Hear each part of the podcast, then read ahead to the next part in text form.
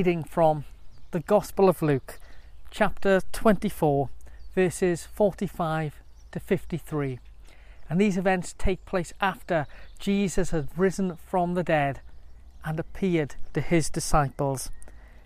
And we pick up the reading as he is speaking to his disciples. Then he opened their minds so that they could understand the scriptures. He told them, This is what is written The Messiah will suffer and rise from the dead on the third day, and repentance for the forgiveness of sins will be preached in his name to all nations, beginning at Jerusalem. You are witnesses of all these things. I am going to send you what my Father has promised. But stay in the city until you have been clothed with power from on high. When he had led them out to the vicinity of Bethany, he lifted up his hands and blessed them. While he was blessing them, he left them and was taken up into heaven. Then they worshipped him and returned to Jerusalem with great joy, and they stayed continually at the temple, praising God. This is the word of the Lord. Thanks be to God. Father God, we give thanks for your word, and we give thanks that today we celebrate the feast of Pentecost, the coming of your Holy Spirit. And we pray now that we would be filled with your Holy Spirit where we are, that you would open our minds to understand the scriptures, and we would hear the things that you want us to hear. In the name of Jesus, your Son, we pray. Amen. When I was a late teenager, my parents went on holiday for two weeks and left me in charge of the house. Now, this was a moment I had looked forward to for a very, very long time. Finally, the opportunity to be seen as a grown up Finally, the opportunity to be given some responsibility. Finally, the opportunity to be my own and do things my way for a full two weeks. My parents were excited about going on holiday, and I was excited about my own particular holiday looking after their house. Now, everyone was kind of comfortable about the situation. By now, I was, at least on paper, an adult. My parents knew I was an adult. They kind of knew that I was quite sensible as well. And my family will get this I wasn't my sister. So they were confident that they could go on holiday and return to find their home in one piece. But they kind of also knew that I would need some help along the way. And so that help was given as they prepared to go. My dad wrote out a long list of instructions of the kind of things that I would need to do. Money was left for me to buy the things that I needed to buy. And I guess you could say some warnings were given for the kind of things that I might want to avoid. Never mind, I thought, this is going to be brilliant. And sure enough, I think perhaps what was laying on the mind more than any wasn't the destruction of the house, but really would I be able to keep the house clean for a full two weeks? Now, I didn't really care about all of that because I had a plan in my head. And that was I was going to basically discard that list of instructions, other things I really had to do, like put the bins out, and I was going to enjoy myself. In fact, I was going to let the house go into whatever mess it needed to go in, but it'd all be good because on the last day, just before my parents came home, I would clean. What on earth could go wrong? Well, as it would turn out, quite a lot of things would go wrong. To start off with, I made myself pretty ill in the first few days by my desire to live solely on a diet of biscuits and marshmallows. The next thing that went wrong was my friends coming over. Now, my parents had no issue with me inviting friends over, in fact, they really welcomed it. But the issue I had was my friends weren't quite as careful with my parents' possessions as I would. And instead of enjoying the benefits of being the host for a little bit, I found myself having some kind of palpitations every time one of them moved or they looked like they were going to knock something. I was literally running behind each of them to make sure that they were tidying up, putting things in the right place, and everything else that they needed to do. My friends, on the flip side, decided that it would be a really good jeep to give some funny phone calls late at night when they knew that I was on my own in order to give me the heebie jeebies. And perhaps I'm ashamed to say, it absolutely worked. I was petrified for all of the two weeks. And even my plan to clean up on the last day backfired because as my parents walked through the door, I was acutely aware of the smell of cleaning product which hung heavy in the air. And not a very natural smell, I have to say it was. So you could say my two weeks of freedom weren't quite what I had in mind. And maybe if I'd done things my parents' way from the start, it all would have been a little bit different. Maybe I really would have enjoyed myself. And I say all that because when we look at the reading today, Jesus gave his disciples some very firm instructions on what they needed to do before he ascended into heaven and as they would wait for his return. They were to go to Jerusalem, wait in the city for the Helper, the Holy Spirit, to fall upon them. And when the Holy Spirit had fallen upon them, they were to preach the name of the Lord, beginning in Jerusalem and going out to the rest of the world. And praise the Lord, because that is exactly what they did. They waited, they were filled with the Spirit, and they went out to tell of the goodness of Jesus.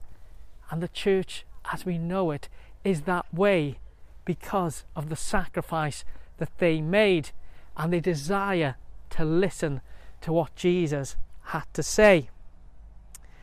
How different everything would have been if they had decided to go their way. How different it would have been if they decided that the moment Jesus ascended into heaven, they were going to tell people about him without the power of the Spirit upon them. How different it would have been if they said, Let's not wait in Jerusalem, let's go off to the known world, let's go to Ethiopia, let's go to India straight away, because there there will be an audience. We know already that these guys in Jerusalem have turned their backs on Jesus. That's how he ended up being crucified. Let's tell some people who will know. But they didn't. They listened to Jesus. And maybe it was something to do with the fact that they had kind of let Jesus down in the past and not followed his instructions. When we think about the story of the New Testament, we can see the various problems that the disciples made by not really listening to Jesus and kind of doing things their own way. Peter getting cross and angry and cutting off people's ears. Peter denying knowing Jesus the fear that there was among them as they hid in the upper room on the day of the resurrection. Thomas doubting that Jesus himself had been resurrected, and a whole raft of problems in between. Perhaps because they had seen Jesus literally die on the cross and be risen from the dead and then ascend to heaven, they knew for certain that they had to listen to him and perhaps they knew for certain that without Him, without the power of God, without the Helper, without the Holy Spirit falling upon them, they were nothing. They were like me in my parents' house for those two weeks nervous, anxious, scared, making myself ill by doing the wrong things, and all that kind of stuff. They knew that they needed help with it all, and their hearts were gentle to allow the Spirit to move in them. And look at the difference it made. Look at the difference that God's Spirit made when He fell upon them. They were transformed. They were transformed into people who were brave, eager, keen, putting their lives at risk, sacrificing their lives later on to tell people about Jesus and to see the good work of the kingdom be spread. Through the power of the Holy Spirit, they were transformed into being better people. Through the power of God's Spirit and in the name of Jesus, they saw miracles performed.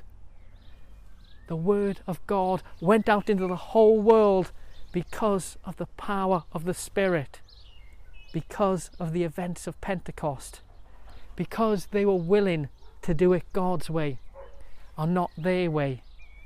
They listened to the Lord the Lord filled them with His Spirit, and all these things, the building of God's kingdom, was made possible. And look from where it all came listening to the Lord, but worshipping the Lord. The Spirit fell upon them when they were worshipping.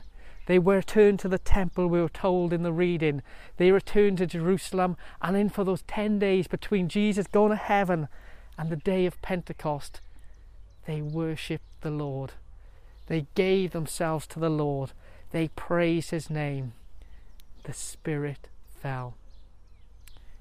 When we listen to the Lord, when we do things his way, not our way, when we worship his name in whatever tradition of church that looks like for us, God's Spirit can fall upon us, and if we invite Him, will fall upon us.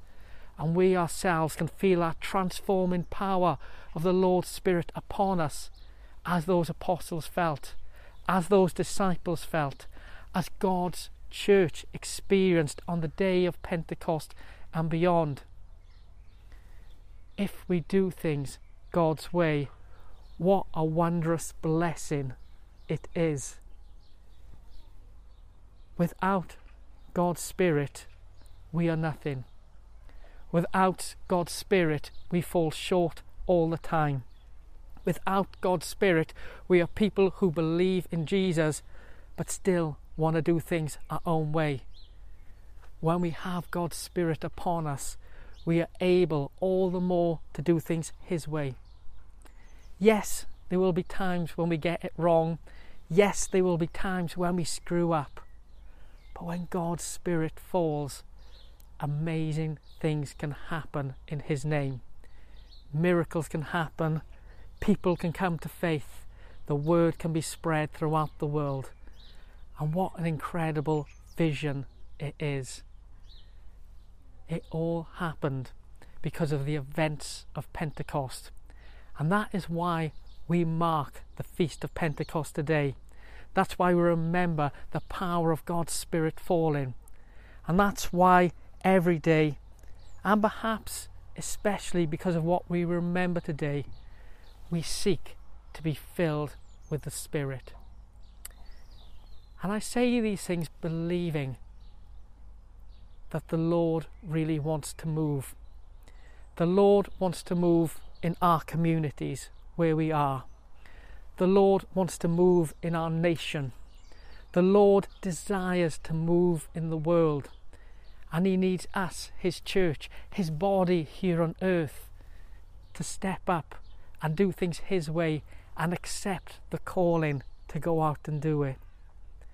The Lord needs us to be like those first apostles, eagerly desiring to be filled with the Spirit. When we are, God's kingdom can truly come. And so, just today, I want to pray that we will be filled with the Spirit. But before I get praying right now, I want to tell you all about something that is happening at seven o'clock this evening if you are watching with us live on a Sunday.